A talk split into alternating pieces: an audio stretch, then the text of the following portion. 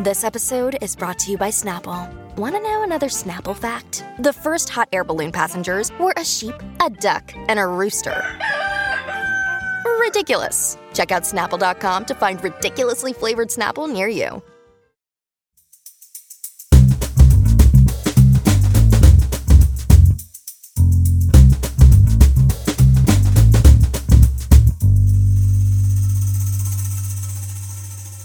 You're listening to Comedy Dynamics Daily. I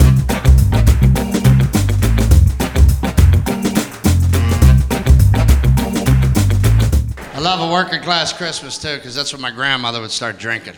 For two weeks to celebrate the birth of Jesus. She didn't mess around, man. When she went, she went. She would drink highballs. Yeah.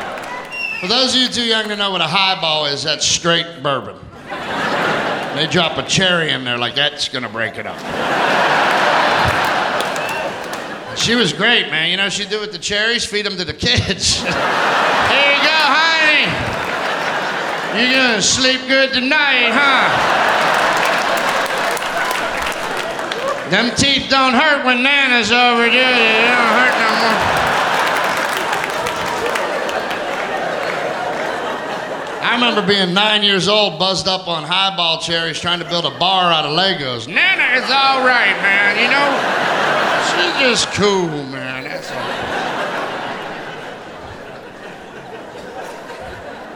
I grew up in the last generation before they put the rules in, too. All right? Back when your mother could scold you in public and nobody would press charges or be offended. Yeah. Yeah. I'm not saying to beat your children. I mean, scare them a little. That's what they need, a little boundary. My mom, you didn't even have to do anything wrong.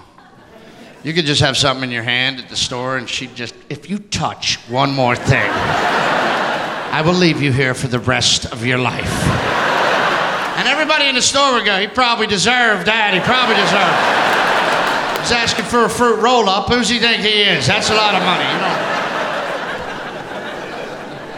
My poor mother, I don't know how she did it, man. Oh my God. Something happens to a woman when she gives birth. She gives birth, that fuse burns out and never comes back. No, it fries their brain. And how could it not? There's another human being grabbing you and touching you and needing you 24 hours, and then there's the kids.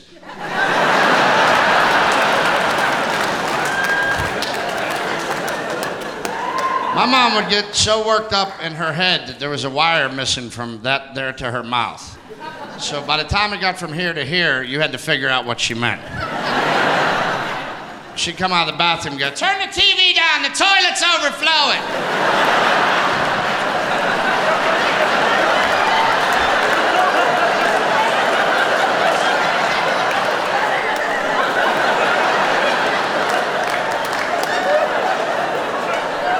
That don't have nothing to do with the. All right.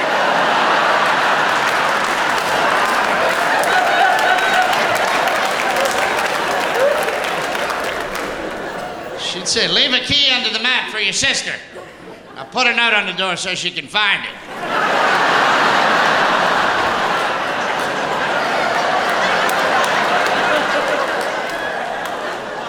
How do you write that note? Dear burglar, key is under mat, love Bill. P.S. All the good stuff is in my brother's room.